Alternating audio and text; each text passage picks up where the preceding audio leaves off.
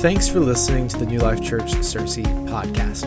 Before we get into today's message, we want to remind you that if you'd like to get connected to what God is doing here in our local community, you can text the word Searcy to 88000 for more information.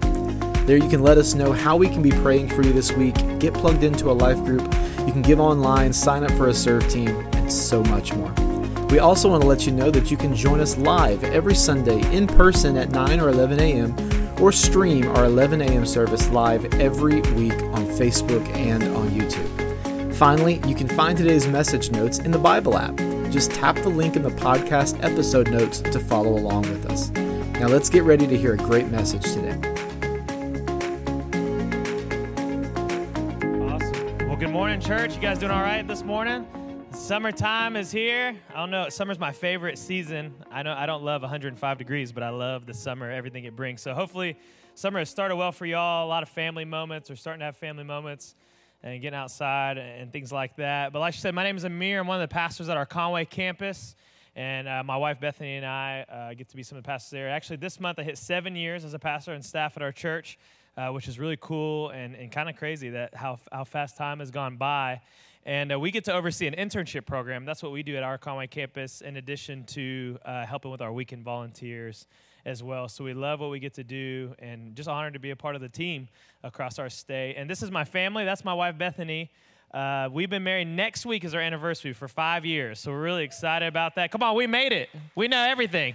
That's a joke. We don't. We got a lot to learn. If y'all have marriage advice, come tell me after service. I'm ready.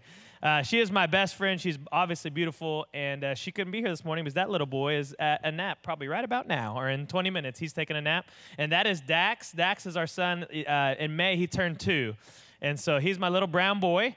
And uh, he has a comb over. I like to call him Mr. Big because he looks like he's six, but he's really two. And when he just walks in, I say, "Hey, Big, what do you do?" He just he's talking and learning. I, I was just telling her she, he's starting to learn his colors, and we're having a blast.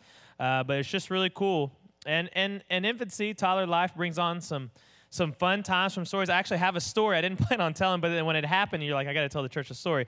So about three weeks ago, yesterday, Saturday night, I was watching some NBA basketball. Okay, just watch basketball. It was we just had dinner.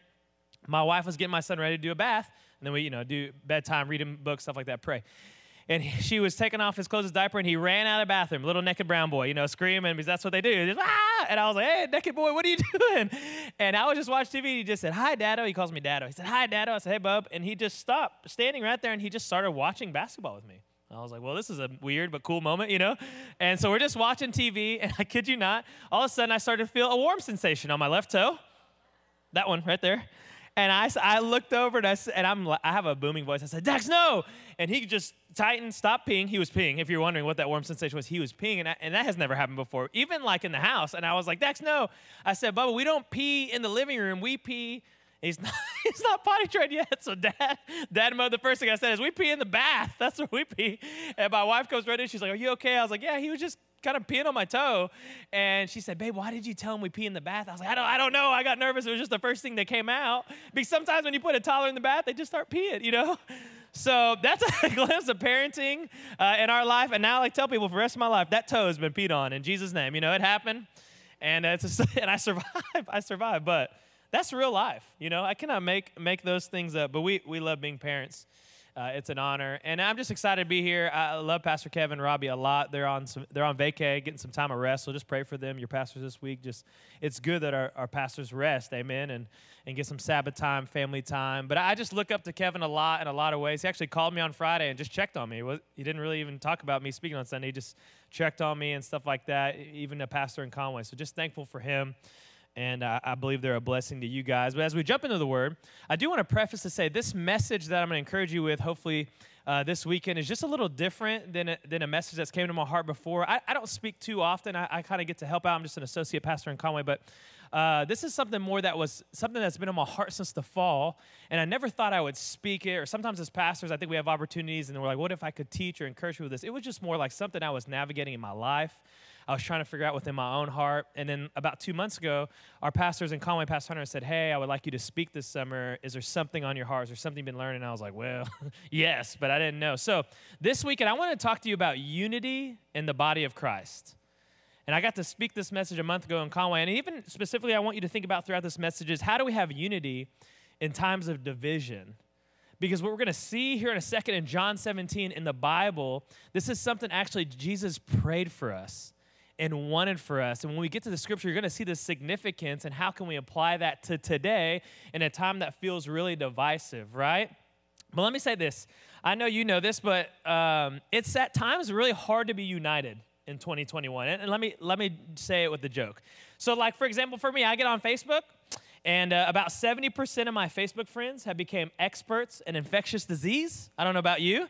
They have no education in infectious disease. They are not a doctor in infectious disease. But in the last two years, they can tell you everything you need to know about masks, about the virus, about vaccines on both sides of the spectrum. This is not, they'll tell you when you're wrong and they're right. So I get on Facebook and I'm like, man, I am super encouraged. And I feel united to some of my friends because they're just telling me that I'm wrong, you know, or doing something wrong, or I should be doing something. And I'm like, ah, you know, it's hard. Or maybe in the last month, you went to get gas one day and there was somewhat of a gas crisis never hit Arkansas, and you saw this. Uh, I actually was coming through Searcy and I got this picture of Pastor Kevin right here pumping gas. That's why it's so foggy. I'm just kidding. It's a Google picture. But this is a man somewhere in America. Those are Home Depot buckets, guys. Last time I went to Home Depot, Home Depot, Home Depot buckets don't have lids. this dude drove, drove home with like eight full gasoline buckets and I don't know how that didn't get all over his car.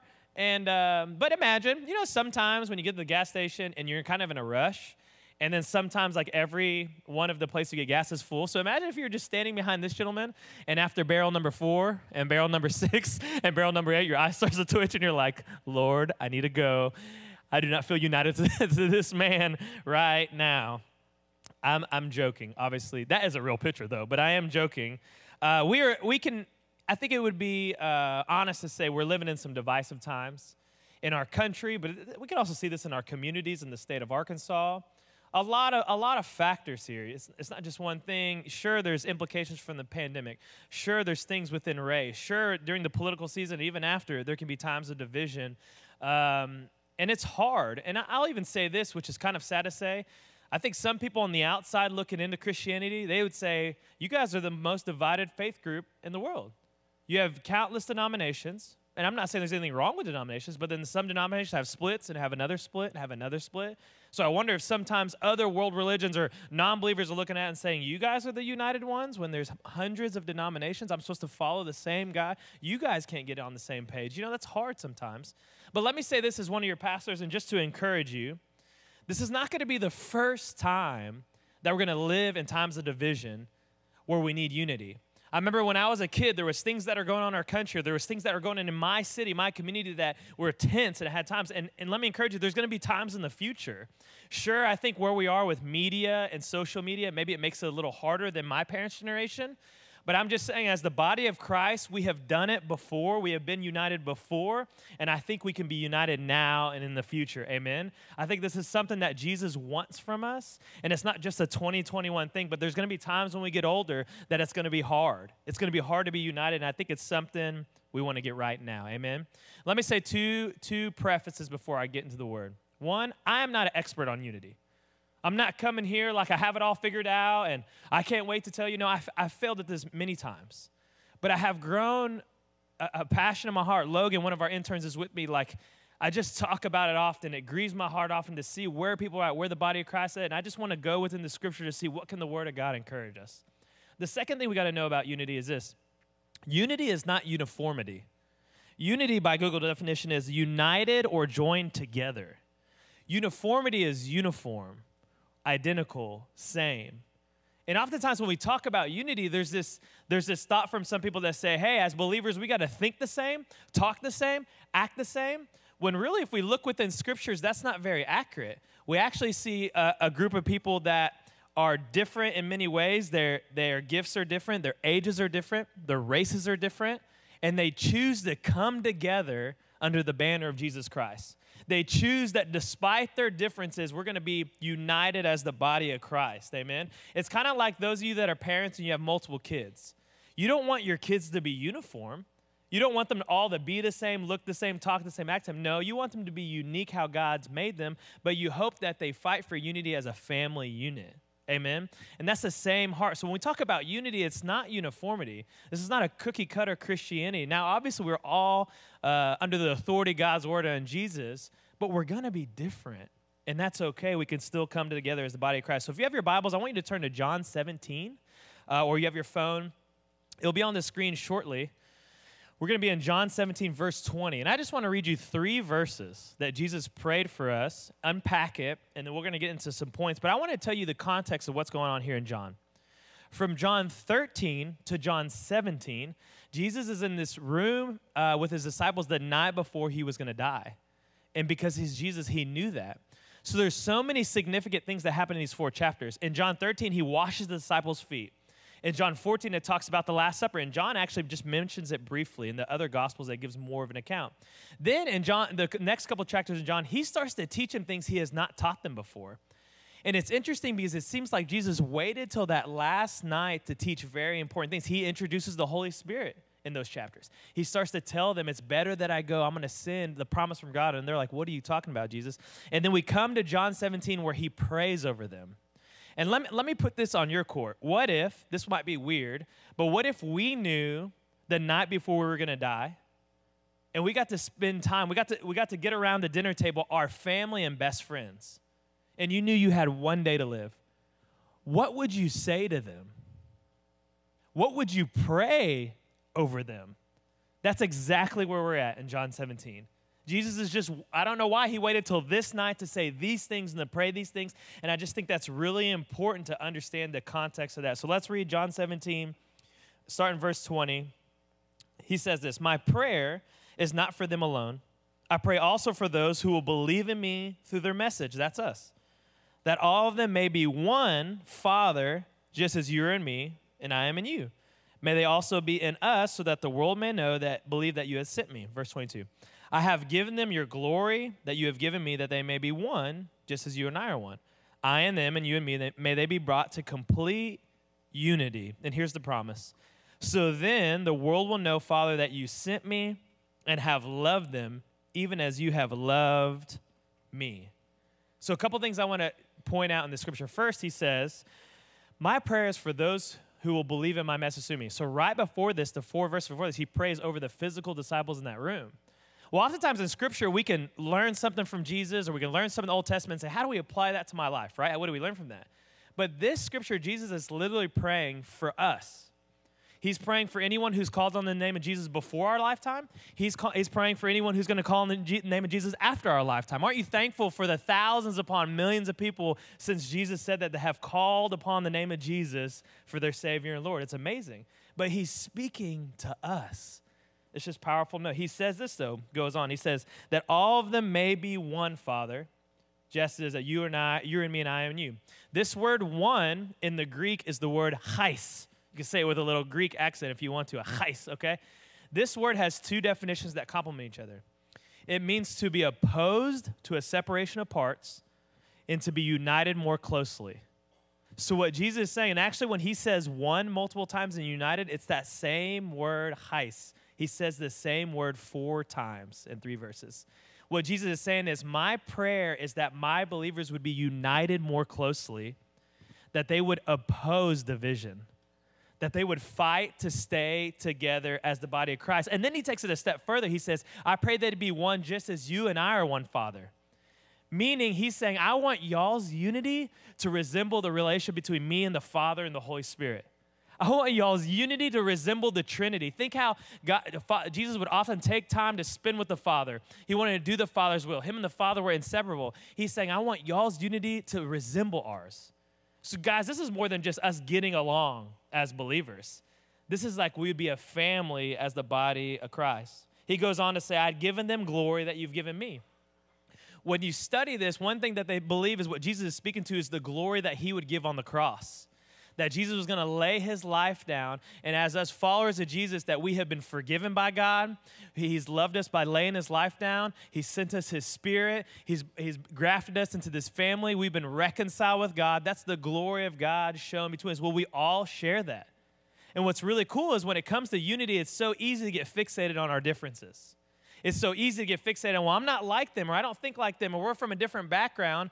But really, sometimes, guys, the only thing you're going to have in common with someone in this room or someone in the city in your life is that they are followers of Jesus like you. But that's got to be a big commonality. that we have all trusted in the name of Jesus Christ for the forgiveness of our sins. We have been given his glory as sons and daughters. That should unify us. Amen. And then he finishes by say this, then the world will know you have sent me and I have loved them as the Father has loved me. So what Jesus is saying is when we operate in unity, the world will know that the Father sent Jesus for them and loves them. But if we look at that conversely, we can think when we don't operate in unity, it's as if the message we could send is that Jesus was not sent for them and Jesus doesn't love them. That's a sobering thought. I wrote it down this way Jesus' believability could be based off our unity. The outside world could believe, one of the things that people could believe in Jesus is based off our unity as the body of Christ. There's some implications there. So, can we really do this? Can we be united? I think so. Or Jesus would have never prayed this over us. Think, guys, he could have prayed anything. And that's what he prayed over us the night before. And then think of that in 2021. Think of the implications for that. So I want to give you three points on how we can have unity in the body of Christ. But let me say this I wrote down this in our notes. You could also use these three things in this prayer from Jesus in your family. There's going to be times, guys, when there's tension in our home there's tension in our extended family, and we got to fight for unity with our blood biological family. Amen. So I want you to let the Lord speak to you in that regard as well. Number one, we got to renew how we see people. We're talking about how do we have unity in times of division. We got to renew how we see people. I don't know about you, but I think it's so easy for me to get caught up in everything that's going on or the things that are going in our city or my friend group or what I see on the news, it's like I start to see people differently. People that maybe don't believe what I believe, or people that are different than me, they are raised different than me, or they speak about different things than me. But what's hard is if we keep going down that path, I think in our fleshly nature, we can start seeing people as less than. We can start getting to a place where they're our enemy and one of our roles as the body of Christ is maybe to encourage people and to love people. That love comes with truth and grace. But then we shift it and we, we think that one of our roles is just to critique people. And I think when we start to see people one way, we can even get so far down the path that we start to hate people, whether it's a group of people or an individual, because we start to see them in a different way. With that being said, I think we got to remember to see people like God sees them. In Genesis, scripture says that God made humans in his image. So if we think of that practically, everyone you and I put our eyes on in our life is made in the image of God. Everyone. And we have to remember that. Oftentimes, Pastor Rick's pastor has taught that people aren't our enemy. That we have to remember as believers, Ephesians 6 tells us there's a spiritual war going on. And sometimes it's not the person answering me, but maybe what's going on behind the scenes in their life or what they've been taught or what they believe. Or the first value of our church is we believe in the value of a soul. But sometimes I can make the mistake of I want to prove a point so bad, I start to minimalize the value of someone. And, and this is just how I see them. It takes me off track. So I want to share with a verse with you in Ephesians 4. Every one of my points, I'm going to have a verse from Ephesians 4 because this week I challenge you to read it. That chapter is full of just stuff talking about unity in the body of Christ. This is what 422 says, talking about renewing the way we see people. You were taught with regard to your former way of life to put off your old self. This is before we knew the Lord, which is being corrupted by its deceitful desires, and to be, na- to be made new in the attitude of your minds. This is a renewing the Bible talks about. To put on the new self, created to be like a God in true righteousness and holiness. We're renewing our mind. Romans 12, we're renewing things about this. Let me tell you a story. A couple years ago, I, it was kind of like this. I had the opportunity to speak at one of our campuses to help one of our pastors who's out of town. And my wife, Bethany, was with me. My wife, Bethany, is very sweet gets along with everyone. I like to joke if we have 10 arguments in marriage, I cause all 10. She would never cause. She's the best. I'm not, I got to do better. Okay. So we were like, we were at the front row right here, and it was just like what happened this morning. There was a countdown before worship, and I looked to my left, it would have been here in the building, and I saw one of our best friends' moms. And I was like, wow, but she lives in that town. But I didn't say that for some reason. I said, oh, look who it is. And Beth's like, oh, I'm going to go say hi to her. So Beth walks down. Well, Beth walks up to her, and for some reason, I don't know why, maybe the lights were down, she thought she was someone else. so my sweet wife walks up there and says, Hey, they're talking, talking. She goes, Hey, we are so glad your son has got connected to our college ministry. We are loving getting to know him. And the woman looks at my wife and says, I don't have a son. I'm Sydney's mom.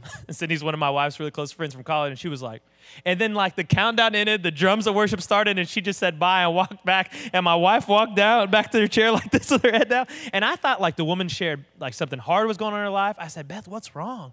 She said, Babe, I am mortified. I said, What happened? She said, I just thought she was so I thought she was someone completely else, and I just totally embarrassed myself, and that's so-and-so's mom.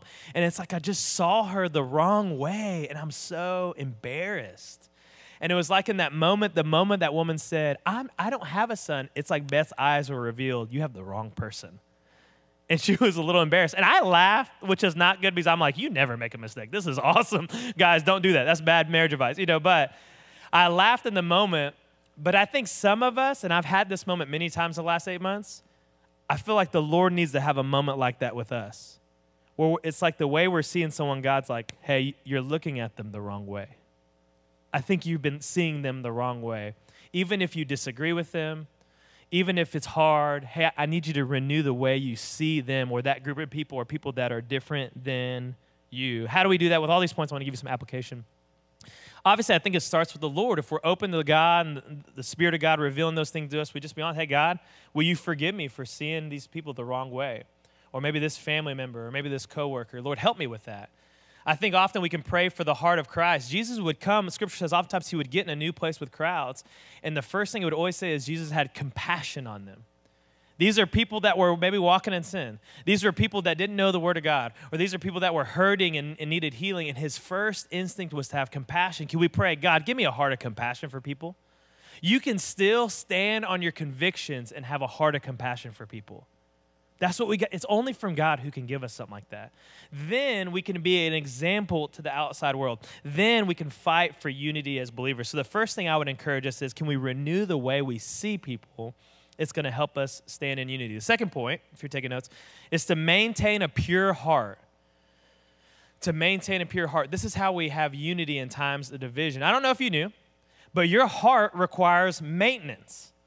And yes, physically, we got to be healthy to preserve our heart, but I'm even talking emotionally. Even you fellas in this room, our heart requires maintenance, kind of like a car. Literally yesterday, I went and got my oil changed. There's things we can do in our car that are proactive, that are going to help our car have longevity. But there's sometimes when our car just acts up, something breaks. How many of y'all love when your car breaks down? Nobody. It's terrible. A tire goes out, something like that, that you have to draw attention to your car immediately. And I think in the same way, during times of division, when we're trying to fight unity, we got to maintain a pure heart. Whether it's proactively or things come up. One of the hardest part, things about times of division to me is we're going to get offended, challenged, discouraged, angry, frustrated, you name it. It's kind of part of sometimes living in our culture. But my question for you today is hey, when that happens, what do you do? Do you suppress it? I don't want to think about that. It's no big deal. I'm really frustrated, but it'll be fine. Do you fuel it? Some of us get angry and we pour gasoline on that anger and we just fuel it up and we get more mad, we're more mad, we're more hurt, or more discouraged. We just act like it's no big deal. We just try to keep going on with life. Because oftentimes we can't control how we get to that place, but we can control if we stay there emotionally. And what I've seen in my life, when I'm not intentional in maintaining a pure heart, I will start to act different. I will start to live different. I'll start to treat people different. I'll start to be harder on myself. I'll start to get defensive and bitter towards people. I'll start to be slower to give grace. I'll be slower to forgive someone. I'll hold on to offense because my heart's getting to a place where I'm mad or I'm frustrated or whatever it is. This is why Proverbs 4, verse 23 says this Above all else, guard your heart, for everything flows from it. One translation said it's a wellspring of life. Back to Ephesians 4, Ephesians 4 26. In your anger, do not sin. Do not let the sun go down while you're still angry. And do not give the devil a foothold. You got to remember this verse does not say, do not be angry. The verse says, in your anger, do not sin. The Lord, I have a mental health background, the Lord gave you emotions. He wired you with emotions. You're going to feel anger. You're going to feel stress. You're going to feel discouraged. You're going to feel challenged. But it's what we do when we feel those emotions. Are we giving the enemy a foothold? Are we giving them an opportunity to divide us more when we feel some kind of way? But I know what some of you are thinking right now. Some of y'all are thinking, but Amir, the people who frustrate me are dumb. they say dumb things. That's why I get mad. they say dumb things. Maybe so, but how can you maintain a pure heart? But Amir, they identify with a different political party than me. How can they believe God and believe those things? I, I don't know. I'm sure both sides could say that. But how can you maintain a pure heart? But Amir, they hurt me. What am I supposed to do? There's hurt in this room. I know there is. I'm not trying to minimize your hurt. And if someone said that, I am so sorry. And I know the Lord wants to walk alongside you. People who love you want to walk alongside you. But despite or even in line with that hurt, what can you do to maintain a pure heart, to get back to a pure heart? Because you got to remember, we are responsible for keeping our hearts pure. No one else is. Sure, others can help us, but that responsibility falls on us. And what we see is when we don't keep our heart pure, it's so easy to walk in division or to accept division. So, how do we do that? One way that our pastors have taught me is to maintain a short account. And what that simply means is when we have times where we feel some kind of way, we're quick to address it. We try to be intentional rather than, you know, you remember Jenga blocks? If you stack Jenga blocks, rather than letting them stack and stack and stack and stack and stack. And then we kind of live at this place of all these things inside of us. And, and we have life too. We have stress, we have uh, responsibility, all these things build up. And then what tends to happen if this has ever happened to you? One really small block comes on that's really insignificant and it hits on the top block, and then we blow up on people. I blow up on someone I love. I act kind of weird eh, to a coworker, and they're like, "Wow, what's wrong with you?" Well, it's really because I didn't maintain a short account. I, I need to be quick and intentional with the Lord and with people around me to try to maintain a pure heart. Some examples how this could play out. Maybe it's confessing to God how you mistreated someone. Maybe it's remembering how much we have been forgiven. Maybe it's processing with someone who's trusted in your life, a safe person, just to be honest with. Hey, I need help with this. This has been really hard for me. Maybe it's forgiving someone. Maybe it's having a conversation towards reconciliation. There's a good chance that someone in this room, or many of y'all, there's someone close to you in the relationship is not in a good place. Maybe it's a family member, a, a, a, someone who used to be a best friend. And what y'all need to do is probably have a conversation. But you're going to have to do some heart work to get there, right? It's hard. Don't get me wrong, but I think when we try and do our best to maintain a pure heart with the Lord's help, it's going to help us remain united. It's going to help us desire to be united, let alone to remain in unity. Number three, last point, we got to be wise with our words. You knew it was coming.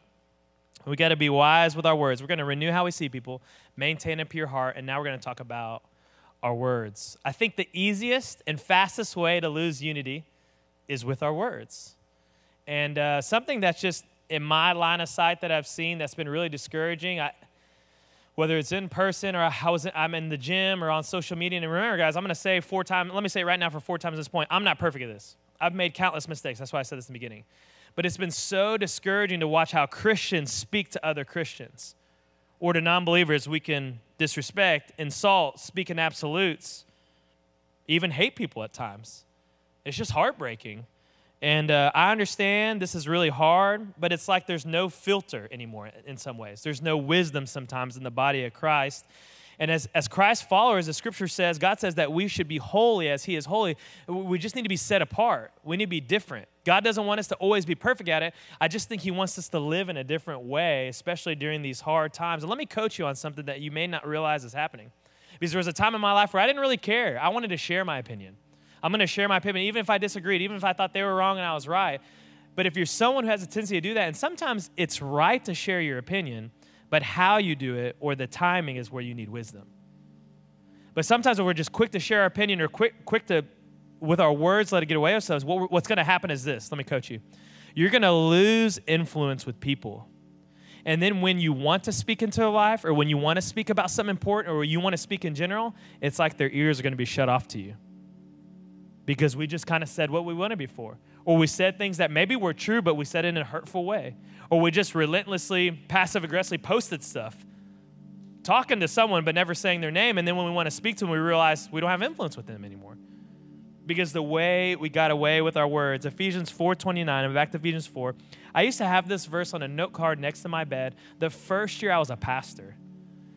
Not because I wasn't mean to college students, but I just I was still not wise with my words. So I promise I'm trying to get this right with you guys. Ephesians 4:29. Do not let any unwholesome talk come out of your mouths, but only what is helpful for building others up according to their needs. That's hard. That it may benefit those who listen. One translate or this word unwholesome in the Greek translated into rotten. Don't let any rotten words out of your mouth. That's hard. 2 Timothy 2:23. This is a spicy verse. I'm going to warn y'all. Don't have anything to do with foolish and stupid arguments. That's the Bible. Because you know they produce quarrels. And the Lord's servant must not be quarrelsome, but must be kind to everyone. That is hard, Lord. Able to teach, not resentful. There's a lot of foolish arguments out there. If you're bored one day and you want to see a foolish argument, pick your favorite social media platform, type in any hot topic, and click a comment section. I'm not saying the hot topic is foolish. I'm saying you will see people speak to each other, believers or not, in ways that are appalling. That I think my parents' generation, those who are older than me, would say, you would never say that to someone's face. it's a it's like an online dumpster fire. You're like can't look away, but you know you shouldn't look at it. It's so bad.